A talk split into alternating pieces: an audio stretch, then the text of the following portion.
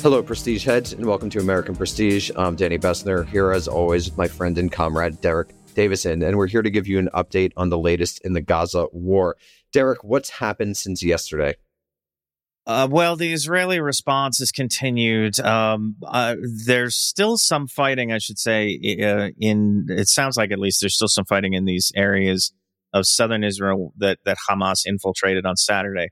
Um, I'm hesitant to say it's still going on because uh, it, you know obviously it depends on when people uh, actually listen to this. But at the time we're recording, it sounds like there's still some uh, cleanup work going on uh, on the part of the Israeli security forces. They're not entirely uh, haven't entirely driven Hamas out yet, although for the most part, um, I think Hamas and, and I, when I say Hamas, I mean Hamas along with Islamic Jihad and other uh, smaller factions in Gaza. I'm just using Hamas as shorthand. I should also say that. Um, I think the Israelis have mostly driven Hamas out, or Hamas, the Hamas fighters have uh, retreated of their own volition back into Gaza uh, with prisoners in many cases. Uh, the death toll um, as the Israeli bombardment uh, continues is now up over 1,300 total uh, since this began. That's about 800 people in Israel, uh, around 500 people in Gaza. Um, the Israeli military is still massing forces around uh, Gaza's security uh, kind of uh, frontier barrier, uh, or what's left of it. They have talked about imposing a siege. Yoav Gallant, the Israeli defense minister, uh, announced that they were cutting off um, electricity, fuel, and water to Gaza. Um, this isn't a whole. This isn't much different than the the steady status quo in Gaza, I should say uh, but they are making a concerted effort to cut these things off. Um, he's talked about uh, human animals in Gaza, which is uh, re- the kind of rhetoric that does not bode well for for what's about to come. Uh, it sounds like everybody in the Israeli establishment is full bore into a massive retaliation. Uh, on as, as we're recording this on Monday, there are reports of a massive what's what's being called a massive uh, casualty incident or a mass casualty incident uh, in a, a, market in a refugee camp in southern Gaza uh, from an Israeli airstrike. Um, I don't have uh, any specific details as to uh, just how massive the, the casualty figures are, uh, but this is the kind of thing that you're probably going to see more of because there's really only so many. I know the Israelis like to say they they focus on military targets. There's really only so many military targets to hit uh, in Gaza, and everything is very packed together. And so, uh, even if they have intentions uh, of limiting themselves to military targets, they are going to hit civilian areas like this. And I, I suspect that the intention does not really match the rhetoric. Um, there's been reports of fighting uh, in northern Israel along the uh, Israeli Lebanese border uh, shelling primarily, although the Israeli military did say on Monday that it had uh, foiled or thwarted some sort of infiltration of fighters from southern Lebanon. Um, Palestinian Islamic Jihad claimed responsibility for that attempted infiltration, uh, and then and now there are uh, you know, there's a lot of stuff flying around in social media, so uh, I don't want to go too far with it. But uh, there, I have seen reports of uh, Israeli helicopters firing on targets in southern Lebanon. Uh, so that's something to keep an eye on. Although again, there's no indication of mass mobilization or preparations for any kind of mass movement uh, of forces from, for example, Hezbollah uh, or um, you know any any even even some of the Palestinian factions, Islamic Jihad, uh, accepted, I suppose, but they're not a particularly large one. Uh, negotiations are going on about a prisoner swap. Uh, we talked yesterday about the number of uh, prisoners or hostages uh, that uh, Palestinian fighters had taken back with them to Gaza.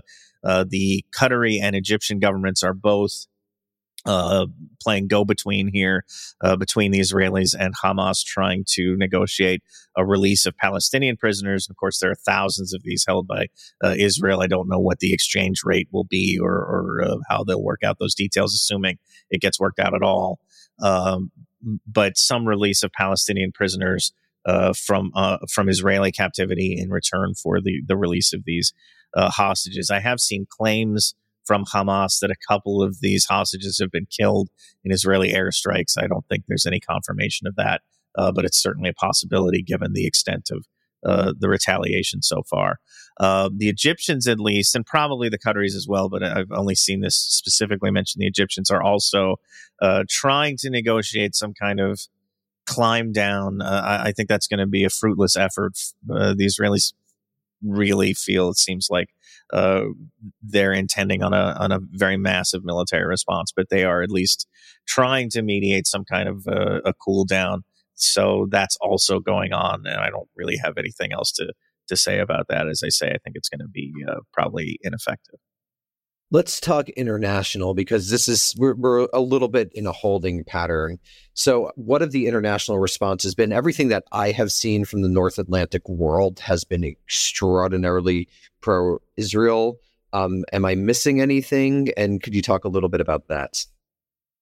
No, I don't think so, and I don't. It's not unexpected. Uh, I mean, you know, you have the the odd statement from individual politicians. I think Cori Bush had one in the U.S. and uh, uh, Rashida Tlaib uh, had one. Uh, Jeremy Corbyn in the U.K. that that uh, you know identify the occupation as the root of of this violence, but by and large, it's been. Uh, you know, Israel, Israel, Israel, Israel's the good guys, Hamas is the bad guys. We're with Israel. Uh, the U.S. has now started already sending military aid to Israel uh, it's uh, moved a, uh, or it's moving uh, an aircraft carrier group, the uh, Gerald Ford, Gerald R. Ford carrier, USS Gerald R. Ford, and its strike group moving into the Eastern Mediterranean. I don't think this is meant to participate in any Israeli action in Gaza, but it is probably meant to try to deter something from, let's say, Hezbollah, which is probably the uh, the the the likeliest actor to get involved here outside of uh, outside of Gaza. It's probably meant to deter something like that, maybe to deter Iranian involvement. We can we can talk about that. There was a uh, real barn burner of a Wall Street Journal uh, report that Iran basically uh, authorized this attack that's been uh, heavily debunked since it came out. Uh, so we can talk about that if you want. But I think, you know, meant more as deterrence for anybody else thinking about taking advantage of this situation uh, and jumping into the fray. There will undoubtedly be munitions coming to Israel. They've requested, you know, uh, weapons for the Iron Dome interceptor uh, network. They've requested, you know, uh, I, that's the only specific request I've seen, but I'm sure they will be asking for for more as they uh, start running out of things to to rain down on Gaza and, and uh, explode. Let's talk about Iran. Uh, so, what was that report? How is it debunked? And what role, if any, does Iran seem to have played here? So, uh, look, I mean, there's no question that Iran is involved. Anytime Hamas does anything, uh, Iran is probably involved at some level because the uh, Quds Force, the the foreign uh, facing arm of the Islamic Revolutionary Guard Corps, works with Hamas. Hamas is a client to some extent, so they supply them with, uh, you know, training, arms. This is this is well established uh, that this goes on. But there, th- this report in the Wall Street Journal claimed that essentially Hamas came to IRGC commanders with this uh, idea of doing something uh, to uh, attack across the security barrier into Israel proper. Uh, and IRGC officers helped them plan it, helped them lay it out, and then the gave IRGC it the green light. Just explain who the IRGC is. Oh, sure. Okay. The IRGC, the Islamic Revolutionary Guard Corps, uh, which is a military. It's a separate military establishment in Iran. It's it was formed after the revolution. Uh, it's different from the regular Iranian military, whose legally legal requirement, its mission is to defend Iran, the nation. The IRGC exists to defend the revolution and the the, the revolutionary establishment. Um, so it's it's separate, but it, it, gets you know all the the goodies from uh, the Iranian government, most of the funding, most of the best weapons, et cetera, et cetera, et cetera. Um, and that's you know they they have they do more of the uh, international work, especially through the Quds Force, uh, which is you know people may be familiar with that from the uh, killing of uh, Qasem Soleimani, the former commander of the Quds Force, a few years ago by the U.S. in a drone strike. Um, eh, but yeah, the IRGC is sort of the the the main public facing uh, aspect of the Iranian military. So uh, they interfaced with uh, supposedly in the story they interfaced with Hamas and gave the green light. Uh, their fingerprints are all over this. It's been debunked from from almost every corner. Um, eh, not not in the sense that we definitively are ruling out an Iranian uh, this this level of Iranian involvement, but we see no evidence of it. Uh, the Biden administration has has said it has no evidence. The U.S. government, uh, I should say, uh, more generally, has has said it has no evidence uh, to support this, and you can maybe dismiss that because the uh, they're they're fending off criticism from Republicans who consistently accuse Democrats of you know essentially being uh, Shia sympathizers or something. I don't know. It's it's all very bizarre. Um, but even the Israeli military and, and Israeli political establishment has said they don't see the evidence, at least not yet, uh, of that level of Iranian involvement. So uh, you know, I know I know that's been uh, something that's been talked about quite a bit online. I, I don't see uh, much evidence to to support it at this point. Has there been any UN response? Have the international humanitarian organizations said anything about Israel blockading and sieging Gaza? There have been calls, and I don't have specific organizations, but I, there have been calls from NGOs to create humanitarian corridors uh, into Gaza to allow food and other things. I mean, you know, that's obviously contradicted by the rhetoric of the Israeli government and Gallant's statement that they are imposing a full siege uh, on Gaza. So I don't, uh, I, there hasn't been any movement certainly to open those corridors, but they have called for that. Uh, I think for the most part, you know, the, they're staying out of um, any kind of statement on the conflict itself and just kind of uh, calling for uh, measured response that that protects civilians to the extent possible. Um, the UN Security Council held an emergency meeting on Sunday. Uh, that produced a a number of individual member statements uh, condemning Hamas and condemning its actions, uh, but did not.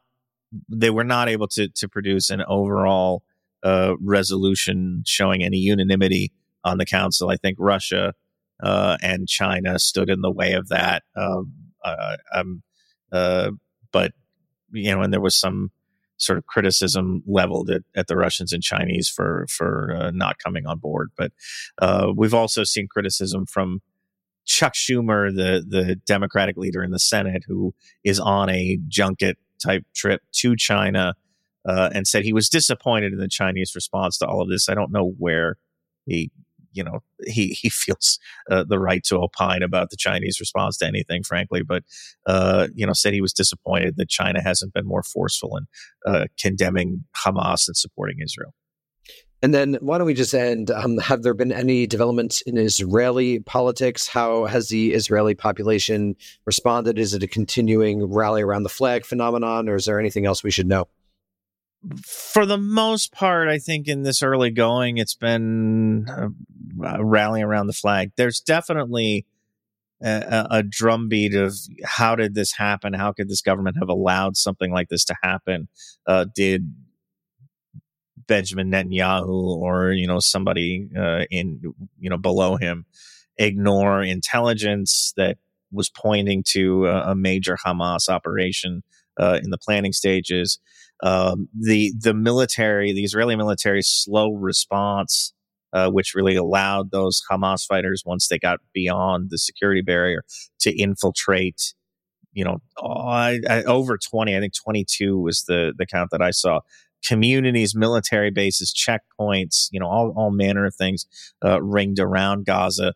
Uh, partly that was due to the, the Israeli military slow response time, and and there are questions about why it was so slow. And I think the answer is that most Israeli military assets have been moved to the West Bank to support uh, the the excessive policing uh, and uh, raiding efforts that are going on there to defend settler communities, to defend settler mobs that have you know engaged in uh, attacks on Palestinian villages, and all really in support of uh, de facto annexation of the West Bank. And the priority of this government has been on that rather than I think this is the, the conclusion that uh, people may draw that the, this Israeli government has been more focused on annexing the West Bank than on defending Israel proper uh, from something like this.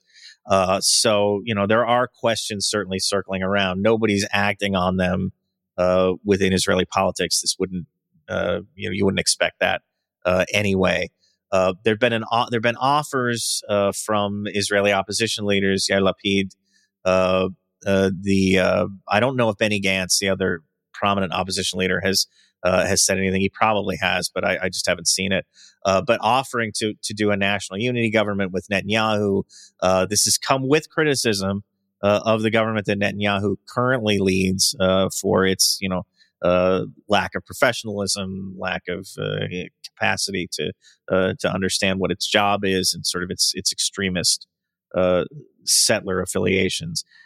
so there's been there has been some criticism, but it's come couched in this uh, let's all you know get on the same page and and uh, form a unity government to deal with what's happened. Thank you, Derek. Um, and everyone, we wanted to let you know we have an interview with Rashid Khalidi for paid subscribers coming up next. And we're also going to release Professor Khalidi's series that he did with us on the history of Palestine for free uh, for a week to give everyone a sense of what you could be supporting here. So thank you, everyone, for listening. And we look forward to talking with you again soon. Bye, Derek. Bye.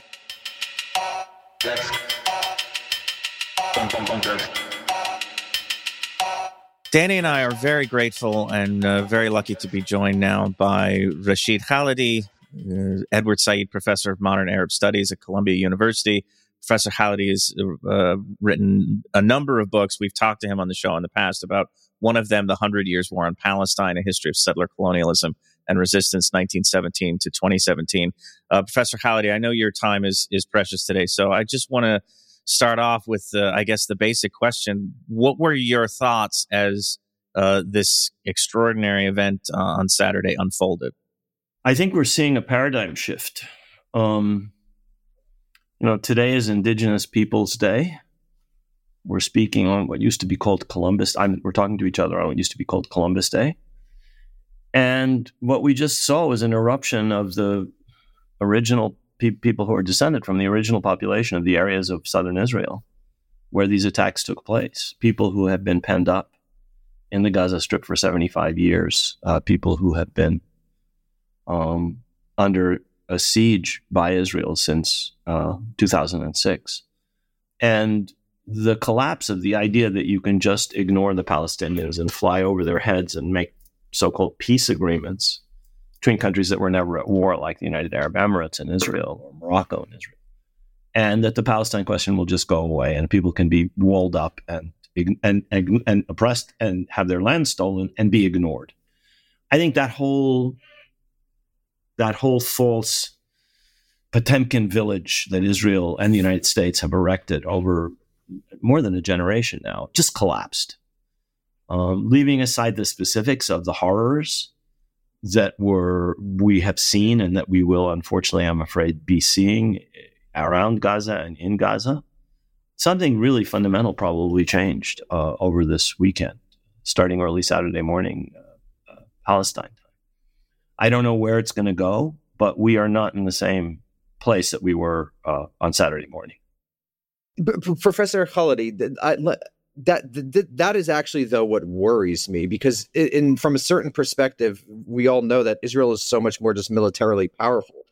Does this not give an excuse to do basically do terrible things in, in Gaza and the West Bank? I maybe you could talk a little bit about what is the strategic objective of of Hamas here and how does this not just result in something truly horrifying? Well it I'm afraid it will result in something truly horrifying because as you say uh, Israel has unlimited military capacities, uh, from nuclear weapons to 2,000 pound bombs and, and, and even more horrific uh, weapons that are being used uh, in Gaza right now. Um, the, de- the Israeli death toll, which is uh, officially around 800, is probably going to climb. The death toll in Gaza will be multiples of that by the time this the flattening of Gaza has finished. As to what Hamas intended, I think they, frankly, did not care that their people would be killed. And it's not just their people. There are going to be the, the overwhelming majority of people who are going to be killed are not Hamas fighters. They're going to be, or even the families. They're going to be ordinary Gazan civilians who have nothing to do with Hamas by the thousands, unfortunately. We're only, as far as I know, around five or 600 killed right now. There will be multiples of that, I'm afraid. I hope not, but I'm afraid that's going to happen, given the kind of bloodthirsty rhetoric coming out of Israel and the desire for revenge. I mean, the Israeli public is perfectly understandably outraged at what has happened. But that is going to lead to, it has already led to a kind of a bloodlust. Um, the Israeli Minister of Defense cut off water, electricity, food, and fuel to Gaza and talked about uh, uh human animals. I mean, when you are using that kind of rhetoric, Yoav Gallant, the Israeli Minister of Defense, um, this morning um, talked about human animals when you're using that kind of rhetoric, you're justifying anything. And we knew that that would happen. They've done it several times before. They're going to do it on a scale we haven't, unfortunately, uh, fortunately, not seen in the past. I mean, they killed over 2,000 civilians in one, just one of the five attacks on Gaza. Uh, they've, um, I, I, I, I expect, I'm afraid that they will kill more. I don't think Hamas cared about that. I think Hamas started from a position of we're dying anyway. Better to die standing up uh, than on our knees. They come after us every few years anyway. Why don't we go and take it to them on their on their territory instead of constantly being the ones who are getting it in Gaza? I'm not saying that was an intelligent or the right thing to do, but I think they understood that it would shatter a lot of Israeli illusions, which it has. Now, will the Israelis establishment come to the right conclusions, having had their intelligence uh, shattered, having had their, they, they captured the Gaza division headquarters. They overran the Erez checkpoint. They defeated the Israeli army, and then they carried out a, number of things, some of which were horrific, and some of which were, were understandable given the fact that Israel refuses to treat Palestinian prisoners humanely. There are 5,000 something Palestinian prisoners. One of the objectives of this operation, this attack, was to take prisoners who could be exchanged for Palestinian prisoners. And negotiations are underway right now via the intermediary of the Qataris and the Egyptians uh, for the release of Israeli women and children in exchange for the release of Palestinian women and children prisoners. I hope that that will eventuate quickly. And I hope that all, all of the prisoners, all the hostages, are returned and that Palestinian prisoners are released. Um, people may say, well, these are prisoners who have s- committed security offenses. Um, what the Israeli army does daily are war crimes. Those people are not prosecuted. Palestinians are prosecuted by Israel. Nobody prosecutes Israelis. Israeli government doesn't prosecute its own soldiers for murdering Palestinians. So there are two unequal scales here.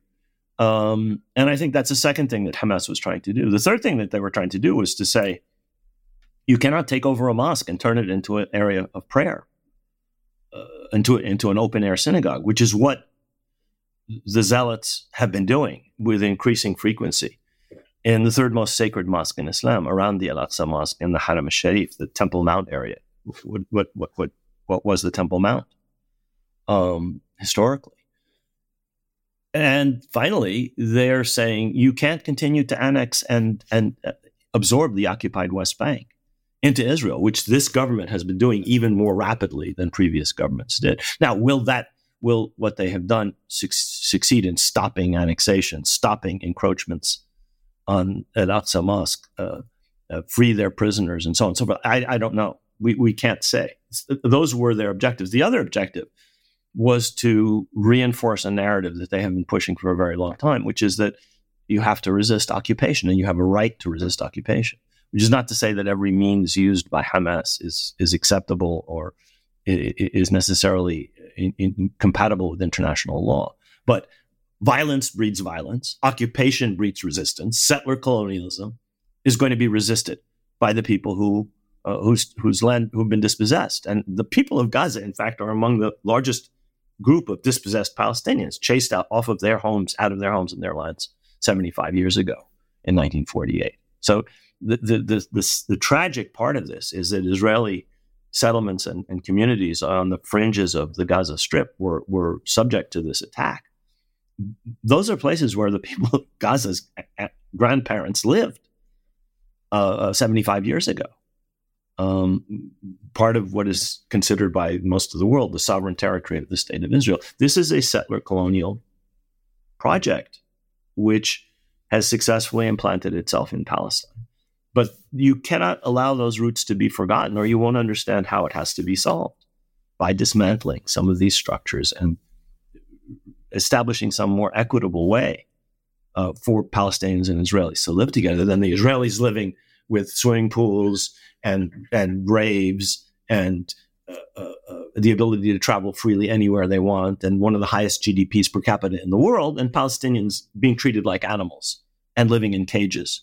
I mean, the Gaza Strip is one of the largest open air prison camps in the world.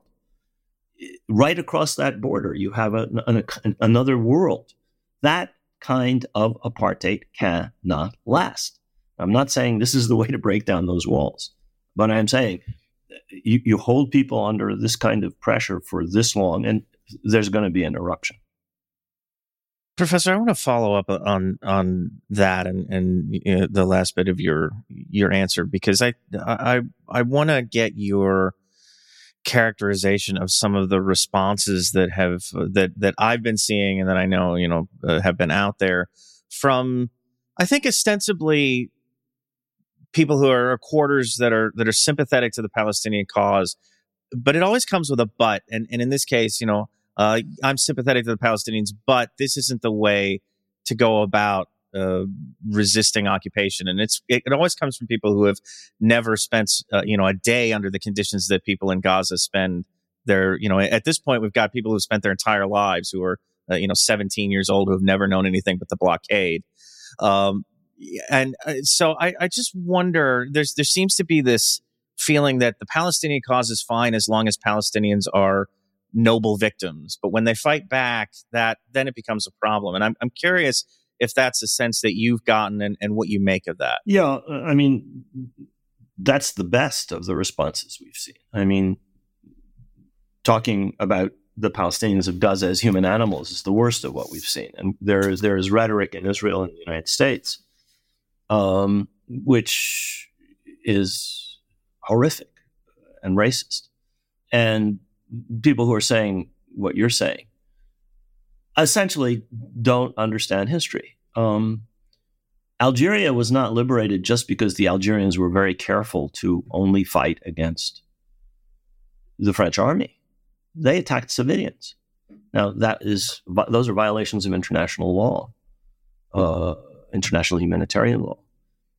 But Algeria would still be a French colony if the Algerians had not violently in some cases quite brutally resisted um, French settler colonialism. You could say the same thing in, about Ireland, and, and for that matter, Northern Ireland. By Ireland, I mean the liberation of, of, the, of the southern parts of Ireland in 1921 22, or what has happened in the North uh, from during the time of the Troubles. When people tried to march in a civil rights march in Dublin in 1972, British paratroopers shot them down. When Palestinians tried to carry out nonviolent protests during the first Intifada, the Israeli army shot them down.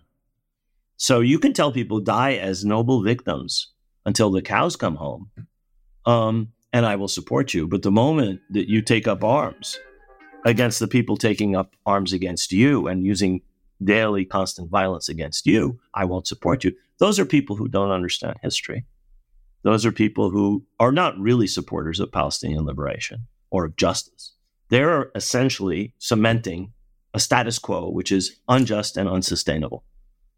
I mean, you have to go back and read Frantz Fanon. You have to go back and read people who really understand what colonialism is and what settler colonialism is to understand that the violence of the oppressor produces violence which is not necessarily measured. And that may be something that should be condemned in a certain, in, if we talk about international law, for example. But somehow international law only applies to one side here. So if shooting unarmed civilians is a war crime, what is bombing unarmed civilians, if not a war crime. And I'm not saying the one justifies the other. The point is, people who say this don't seem to be saying anything about the imprisonment of children or, or the shooting of innocent civilians day in, day out. Over 200 Palestinians were shot dead in the West Bank in the last year, almost one a day. I don't hear anybody complaining about that kind of unmitigated, unrestrained violence for which there is never any accountability. Um, I, I, would love to see a nonviolent uprising that that changes the status quo. Palestinians tried that twice, actually. Even the second Intifada started as demonstrations. The Israeli army fired millions of bullets until people finally fired back. In the second Intifada in 2000. So, you know, I, I, I wish that a Gandhi would come along who could figure this one out. But remember, Gandhi was part of an Indian national liberation movement which included violent resistance. The chief of police of Calcutta was subject to six assassination attempts, the British chief of police, by people who were not Gandhians. And Britain left India not just because of Gandhi, but also because Indians from the early uh, early 20th century up until 19 Indian independence 1940 were fighting them. I'm not saying Gandhi was wrong, and I'm not saying fighting is right. I'm simply saying that colonialism necessarily breeds violence. Settler colonialism breeds what you could call the return of the repressed. You can push them off the land, but may, unless you uh, entirely eliminate them. Some settler colonial projects succeeded in eliminating enough of the indigenous population in North America, for example, in Australia, that it was not possible to have that kind of resistance. But everywhere else, in Kenya, in South Africa, in Libya, in Algeria, and today in Palestine, uh, they haven't killed enough of the native population to prevent resistance, and in, in many cases, violent resistance. That's what you get when you violently take over and a country and dispossess its people. It is inevitable, historically inevitable. There's never been an instance of that not happening. The Irish did not. The Irish, in, uh, uh, during their, their, their war of independence, they were engaged in parliamentary politics. They were engaged in boycotts. They were engaged in all kinds of nonviolent resistance against British imperialism. But they were also killing British intelligence officials. They were also ambushing British patrols. And later on, the IRA was guilty of all kinds of attacks against civilians uh, in, in a later phase. Um, and that's one reason you finally had a peace process in Northern Ireland. It wasn't the civil rights marchers. The civil rights marchers were gunned down by British paratroopers. And that was the end of the civil rights movement, of a nonviolent Gandhian civil rights movement. It did not end because the Irish said, oh, this is a terrible idea. Let's pick up the gun. It's because the people who had already picked up the gun and were a tiny minority in, in Ireland in, in, 19, in Northern Ireland in 1972 were left as the only people who looked credible. Uh, Hamas looks credible to many Palestinians, not all of them, but to many Palestinians, because the alternative has is proven itself to be a monumental failure. Negotiating with an occupier who refuses to take his boot off your neck is not going to work. And that's what the alternative tried to do. And that has failed comprehensively, uh, which is one reason why Hamas did what it did. Uh, I wouldn't, I wouldn't uh, count on the Palestinian Authority in its current uh, constitution structure uh, lasting for very much longer. I think things are going to change in Palestinian politics as a result of this as well. I mean, there may be many changes. There'll be changes in Israeli politics too. This is one of the greatest intelligence fail- failures in modern history. The, the defeat of the Israeli army yeah, it reminds me of 73. It's worse than 73. This is yeah, not a, it's you could Those were two regular yeah, You could see a quick change. Say what, Danny? Sorry.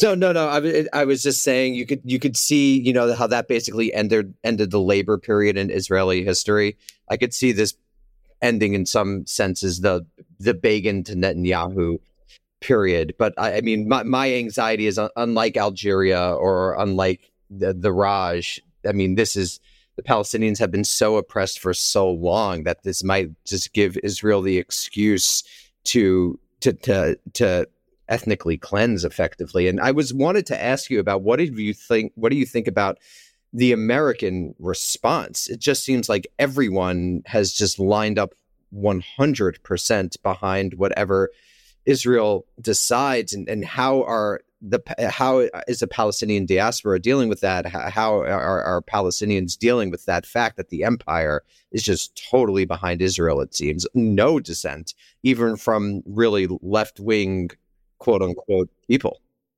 Well, a couple things. First of all, the empire has always been behind Israel. Israel is a is a creation of Zionism, of course, the Zionist movement, and of individual Israelis, but it's the creation also of Great Britain and the United States. It would not exist without the Balfour Declaration and the British Army crushing the Palestinians in the 1930s. It would not exist today with the power that it has and with the ability to ignore the Palestinians and step all over them, but for $4 billion in American military supplies, which are being used today to massacre Palestinians.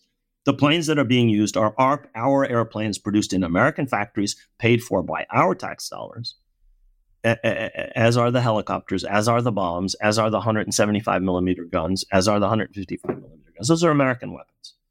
We are killing Palestinians. We are, we, the United States government, the American taxpayers, the American people, have been engaged in a war on the Palestinians. That's one of the arguments I make uh, in my book, The Hundred Years War on Palestine. It's not just an Israeli war on the Palestinians, it's a, a Euro American war on the Palestinians, together with Israel. So there's nothing new in this. And the, uh, the second thing to say specifically is what actually happened in the um, day, first day or two of this Hamas offensive attack, whatever you want to call it, involved some absolutely horrific massacres of civilians. I mean, and that had has had an impact. I mean, I know two people who who who have Israeli friends who were killed. Uh, I, I have also my, my, my niece's family in Gaza is having is being bombed. I was on a, a, a show this morning, and the the Raji Sourani, the human rights lawyer there, was talking. And as he was talking, the building 800 meters away from him was destroyed by Israeli bombing, and you could hear it on the broadcast. The, the, the, he said, "My house is shaking. That's why I can't talk right now." So uh, we're not hearing the Gaza side of it. We're hearing the Israeli side of it, and it is horrific as, far as the, the, killing of civilians is concerned. And so one can understand a, a, reaction. I mean, many people here have family in Israel. Many of my students have family in Israel. And so that part of it is understandable. I, I am uh, sad to say that when the pendulum swings in terms of casualties and the five or 600 Palestinian killed rises to 1,500 and 2,600, and heaven forbid, 3,600 um, sooner or later there's going to be a, a, a, reaction to that globally among the same people who are now cheering Israel on and saying you have every right to self, so-called self-defense. Well, self-defense doesn't necessarily involve massacring w- women and children, which is what is happening and will happen. Um, as Raji was talking uh, this morning uh, on the show that I was on, um, he was talking about numbers of women and children killed in, in Jabalia camp this morning or this afternoon uh, uh, uh, Palestine time. That's going to go up and up and up and up and up. And and I, I think the politicians might not register it, but sooner or later the media has to, uh, and that will you know it, not not that this justifies that, but we will see hopefully a little more sense that well maybe some of these things that were committed in these towns and villages were war crimes, but what Israel is committing on a, in fact in, in fact considerably larger scale with our weapons and our money are war crimes.